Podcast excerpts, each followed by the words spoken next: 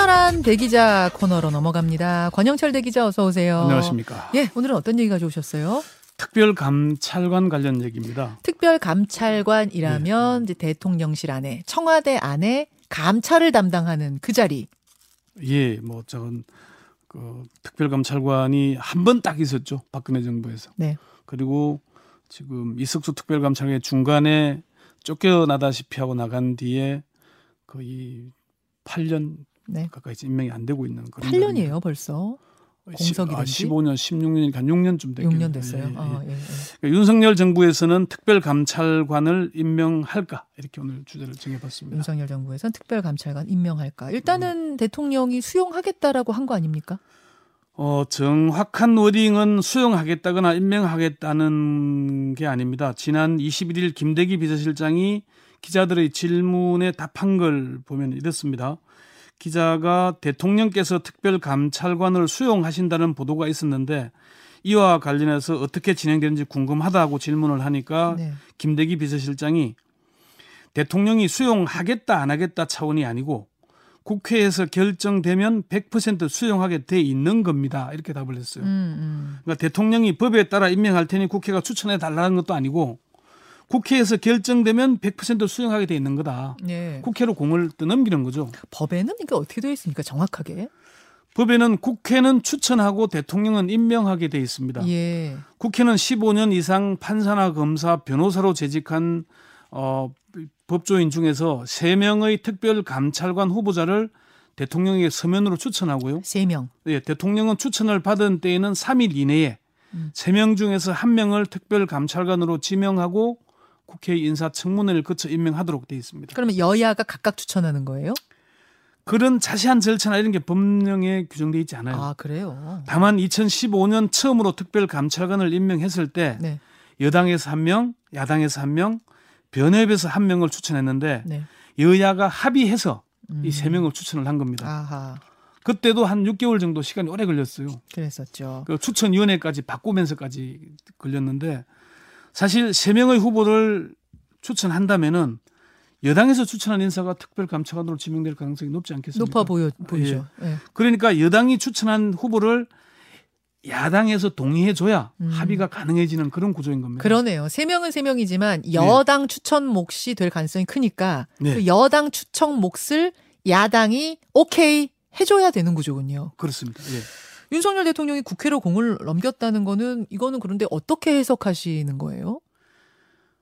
여야 간 합의가 이루어지지 못한다면은 추천 자체가 이루어지지 못하지 않겠습니까? 그렇겠죠. 그렇다면은 뭐 당연히 임명이 안 되는 거죠. 음. 여야가 서로에게 책임을 떠넘기면서 정치 공방을 벌일 테고 그럼 대통령은 한 발 물러서서 음. 나는 아무 책임이 없는 것처럼 그렇게 하지 않겠습니까? 어. 민주당 박홍근 원내대표가 지난 21일에 대통령이 정말 의지가 있으면 빨리 국회에 공문을 보내 특별 감찰관 추천을 요청하면은 국회도 그에 따라서 절차를 이행하면 된다 이렇게 얘기했습니다. 그러니까 공을 또 이번엔 대통령실로 넘겼네요. 그렇죠. 그런 야당이 모양새가 되는 건데 서로 공을 넘기네요. 그런데 여당인 국민의힘은 특별감찰관 추천에 북한 인권재단 이사 추천을 함께 해야 된다 조건을 달았어요. 근데 이 북한 인권재단도 진짜 공석인지 몇 년이던데요, 여기도. 네, 그렇습니다. 여기도 한 5, 6년 됐던데요. 이건 뭐 제도적인 미비가 있다고 얘기를 하니까 좀 더 논의해야 아. 되는 게 있다고 하니까 어쨌건 이것도 민주당이 받아들이면 되는 문제이긴 한데 예, 예. 정치적인 공방에 따라서 잘 안 되는 것이고요. 음. 어, 우상호 민주당 비대위원장이 임명하면 하는 것이지 조건을 다는 건 별로 할 의지가 없다는 거 아니냐 이렇게 음. 반박하기도 했고요. 근데 전임 문재인 정부에서도 5년 내내 특별감찰관을 그 임명하지 않은 거예요? 사실 마찬가지 경우인 거죠. 음. 주호영 국민의힘 비대위원장이 민주당이 지난 5년간 특별감찰관을 이런저런 이유를 대면서 임명하지 않다가 이제 정권이 바뀌자 바로 특별감찰관을 임명하라고 요구하는 건 이율 배반이자 앞뒤가 다른 일이다. 이러면서 민주당이 먼저 진솔하게 국민과 국민의힘에 사과하라고 했거든요. 네.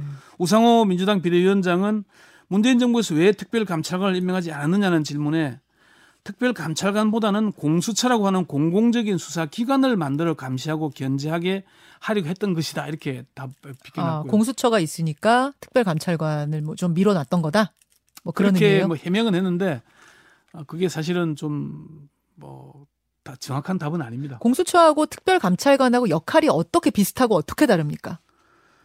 비슷해 보이지만 역할이 분명히 다릅니다. 특별감찰관은 대통령의 친인척 등 대통령과 특수한 관계에 있는 사람의 비위 행위에 대한 감찰을 담당하는 기관이고요. 아, 아주 대통령으로 특정이 돼 있는 거군요. 예. 예, 예.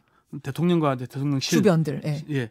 공수처는 고위공직자와 그 가족의 범죄 혐의를 수사하는 기관입니다. 훨씬 넓어요. 음. 어, 그러니까 7천여 명과 그 가족까지 하면 만 명 이상이 네. 되고요. 그러니까 특별감찰관은 감시와 견제를 통한 예방이 주 목적이고요. 음. 공수처는 고위공직자와 그 가족의 범죄 혐의에 대해 수사하는 것이 목적인 겁니다. 다르네요. 달라요. 대통령실에 근데 공직기강 비서관실이라는 게 있긴 있잖아요. 공직기강 비서관실은 공직자들을 대상으로 하는 건데 예. 민간인은 대상이 될 수 없습니다. 아, 대통령의 친인척이라고 하면 가족이 안 되는군요. 민간인이 되잖아요. 가족 가족도 민간인이잖아요. 그러니까요. 김건희 여사도 지금 민간인인 겁니다. 그러니까요. 예. 이전에는 청와대 민정수석실에 별도의 친인척 팀이 있어서 예. 대통령 친인척 관리를 했습니다. 음. 윤석열 정부에서 치- 민정수석을 폐지하고 대통령실이 사, 사정 컨트롤 타워 역할을 포기하면서 대통령 친인척들이 사실 무방비로 노출된 상태인 겁니다. 음. 어, 조응천 의원이 청와대 공직기강 비서관실을 지냈잖아요. 예, 예. 피부를 예로 들면서 표피가 있어야 진피가 보호가 되는데 네.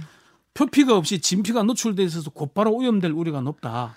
그러니까 문재인 정권 때도 특별감찰관이 없었던 건 맞, 맞지만 그때는 네. 민정수석실 내에 친인척 팀이 네. 친인척들을 봤다 이거고 어, 관리했죠. 지금은 네네. 민정수석실 자체가 없으니까 네. 그냥 진피가 노출돼 있다 이- 이런 거예요. 친인척을 관리하는 사람이 아무도 없는 상태가 된 겁니다. 아, 그렇군요. 그러니까 우리가 코로나가 유행하면 마스크를 써야 좀 예방이 되잖아요. 예, 친인척을 관리하는 팀이 있어야 되는데 예. 이게 없으니까 노출돼 있다 이런 얘기를 하는 거죠. 아니 검찰이나 경찰에서 좀 하면 안 돼요? 대통령실이 처음에 특별감찰관실을 폐지를 검토한다는 얘기가 나왔었잖아요. 예. 어, 그러다가 그때는 이제 폐지하고 검찰이나 경찰의 그 역할을 맡기면 될 것이라고 맨 처음에 그랬어요. 예, 그 얘기를 했어요. 예, 예. 그랬는데 검찰이나 경찰이 나설 경우는 범죄 혐의가 있을 경우뿐입니다. 아, 그 전에 하면 사찰이 되네요, 진짜. 그렇죠. 어, 민간인 그러네요. 사찰이 되는 민간인 겁니다. 사찰이 예. 되네요. 예. 그러니까 친인척 팀이 없다는 거는 사실 방음막이 없는 것과 마찬가지인 겁니다. 음, 음. 그리고 특별감찰관법에도 허점이 있더라고요. 어떤 어점이요? 그 특별감찰관법 목적에는 분명하게 대통령의 친인척 등 대통령의 특수한 관계에 있는 사람의 비위 행위에 대한 감찰을 담당하는 이라고 규정이 되어 있거든요. 예, 예. 그런데 정작 법에는 대통령의 배우자 및 사촌인의 친족만 하도록 돼 있어요. 음, 아, 그러니까 특수한 관계에 있는 사람이라는 게 아, 빠졌네요. 인척이 빠진 거죠. 인척이. 아, 그러니까 친인척, 인척이라는 게 혼인으로 맺어진 관계를 얘기하거든요. 예, 예. 배우자는 되는데 예. 배우자의 부모나 형제 자매 아, 아, 아 그러네요, 진짜. 예. 인척도 빠졌고 그 예. 등이라고 했으니까 등 특수한 관계에 있는 사람. 그러니까 사실은 훨씬 더 넓게 특별 감찰관법에는 돼 있네요. 목적에는 돼 있는데 예, 구체적인 감찰관 대상에는 빠져 있네요. 그러니까 법이 법을 만들다 말 말았는지 좁아요. 당시에 박근혜 대통령이 배우자가 없다 보니까 그걸 그냥 빼고 간 건지 아, 아, 뭐 저거 저건 좀 그렇게 돼 있는 거고요. 음, 지금 법대로 대- 특별 감찰관이 임명이 돼도 네, 대통령의 배우자 김건희 여사는 감찰 대상이 되는데 음. 장인이나 장모 그 형제 자매들은 감찰 대상이 안 되는 그런 구조인 겁니다. 어, 그러네요. 특별 감찰관이 지금 없는 것도 문제지만 네. 있다고 하더라도 장인, 장모, 그러니까 처의 형제 자매 이런 사람들은 싹 빠진다. 그렇죠. 어, 그 공수처의 수사 대상은 대통령과 국회의원, 판검사 등 7천여 명의 고위공직자와 그 가족, 예, 가족이라 하면은 배우자와 직계 존비속이고요. 음, 대통령의 경우에는 배우자와 사촌 이내의 친족까지 수사 대상으로 돼 있는 겁니다. 음, 알겠습니다. 근데 이제 이런 예. 질문도 지금 들어와요. 아니 문재인 정부에서도 임명 안 하고 5년을 넘겼는데 윤석열 정부에서만 서두르라고 하는 건 설득력이 없지 않냐? 이런 질문이요. 솔직히 그런 점이 있습니다. 민주당이 국민들에게 공수처 때문이라고 빠져나갈 게 아니라 진솔하게 설명하고 사과하는 게 필요합니다. 민주당 중진인 이상민 의원이 반성해야 한다 이렇게 말하기도 했거든요. 음, 다만 문재인 정부에서는 국회에 특별 감찰관 후보 추천을 네 차례나 요청한 적이 있습니다. 어, 왜 안 됐습니까? 그때는 그때는 이제 또 같은 이- 의유인가요? 여, 당이 안 차일피일 미루고 야당은 하자 그러고 여당은 미루고 여당 밀었어요? 그렇죠. 여당이 여당이 아. 그왜 여당이 왜 미뤘겠습니까? 대통령이 하라고 요청은 했지만 대통령 의중은 실제 불편해하는 걸 알기 때문이다. 불편해하기 제가 때문에. 그 문재인 정부 사정기관 고위 관계자들 몇 사람에게 물어보니까 예. 대통령이 불편해 하는데 여당이 어떻게 적극적으로 나서겠냐 아. 아, 이렇게 얘기를 하더라고요. 대통령 입장에서는 뭐 어느 대통령이든 있는 것이 더 좋을 리는 없죠. 문재인 반가울 리는 없죠. 문재인 대통령도 아들하고 사위 문제가 계속 불거졌잖아요. 음. 그럼 특별감찰관실이 있었다면은 이 문제를 감찰을 했을 겁니다. 음. 박근혜 전 대통령 시절에 동생 박근령 씨에 대해서 네. 특별감찰관실이 고발했지 않습니까? 했어요. 고발했어요. 예, 그러니까 아니 근데 민성 민정수석실 안에 친인척 팀이 있긴 있었다면서요 문재인 정권에서. 근데 친인 친인척 팀은 그렇게까지 적극적으로 못 해요. 특별감찰관처럼. 사실 역대 정부를 보면은 예, 친인척 팀이 있습니다만은 예. 우리가 저 생- 생각나는 대로 하더라도 김영삼 전 대통령, 김대중 전 대통령, 음, 노무현 전 대통령, 이, 이- 그뭐 이명박 전 대통령 음, 다 그 가족들이 문제가 됐지 않습니까? 음, 음. 워낙 그 대통령의 형, 대통령의 아들 이런 사람들이 문제를 일으키는데 민정수석실 그 친인척 팀이 음. 그 친인척 팀은 특별히 좀 아는 사람들로 구성을 하는데도 불구하고 예, 예. 잘안 된다고 잘 합니다. 안 돼요. 제가 아, 그 이거 어느 뭐 정부라고 얘기할 건 없지만은 예, 그 고위직을 했던 사람이 예. 친인척 관리가 안 돼서 뭐라고 하니까 제발 좀 잘 아시는 당신이 좀 해달라 예, 예, 예. 말을 좀 해달라 음. 말을 못 하는 겁니다 대통령한테 찾아가서 당신 이거 하면 안 된다라고 하기가 쉽겠습니까 민정수석실 안에 하부 조직인 친인척 팀의 팀원이 네. 대통령을 찾아가 가지고 친인척들 잘 관리하시오 이러고 저러고 이걸 못 한다는 거죠. 아니. 민, 정 비서관이나 뭐 민정 수석이 할 수도 있는 건데 그럼에도 불구하고 대통령의 가족 형이 되거나 뭐 동생이거나 예. 이런 사람들 못 하기, 하기 거. 어려운 구조인데 아, 무슨 그러니까 있어도 못. 하는데 없으니까 없어요, 지금은. 그러니까 심지어 그 윤석열 대통령을 잘 아는 한 중견 법조인이 그 얘기 하더라고요. 특별 감찰관실이 있다, 있다면은 김건희 여사가 저렇게 활기를 치고 다닐까 이렇게 얘기를 하긴 하더라고요. 음, 자, 알겠습니다. 그러니까 민정수석실 안에 친인척 팀이 있고 특별감찰관은 없는 5년을 보냈는데 네. 지금은 그나마 민정수석실이라는 것 자체가 없으니까 네. 더더욱 특별감찰관을 좀 서둘러야 되지 않냐 얘기가 나오는 상황. 예, 우상호 비대위원장 이런 얘기를 하더라고요. 그 김건희 여사와 관련해서 관여하고 있는 일들의 유형을 보면 상당히 독특하다. 어떤 것들은 상당히 위험한 이권 개입의 소지가 있고 인사 개입의 소지가 있고 대통령 외교의 문제에 있어서 국가 운영에 있어서 약간 위험한 정도의 개입이 있다. 그러니까 특별감찰관 임명해야 이런 것들이 예방이 가능하지 않겠냐 이런 얘기를 하는 겁니다. 우상호 비대위원장 얘기예요. 예, 예. 자, 그럼 이제 어떻게 임명을 하게 될까요? 어떻게 예- 예상하세요? 김현정 앵커와 제가 내기를 해볼까요? 저는 저는 내기를 별로 좋아하지 않습니다. 그 이석수 전 특별감찰관이 어떤 모임에서 내기를 했는데 예. 특별감찰관 임명하지 않는다는 쪽에 그렇다는 얘기를 제가 얘기를 들었어요. 이석수 전 특별감찰관이 예, 아 그래요? 예. 어 아니 왜요? 왜 왜 그렇게 생각하신대요? 대통령이 불편해하기 때문 아니겠습니까? 아까 말씀드린 대로 문재인 정부에서 임명하지 않은 것은 국회에다 네 차례나 임- 그 추천해 달라고 요청을 했습니다만 그래도 임명하지 않은 거는 대통령이 의지가 없기 때문 아니겠냐. 음, 문재인 정부에서 또 임명을 안 했는데 그러면 윤석열 정부에서는 대통령이 지금 아까 그 앞에 김대기 비서실장 얘기를 했잖아요. 국회가 추천하면 100% 수용한다.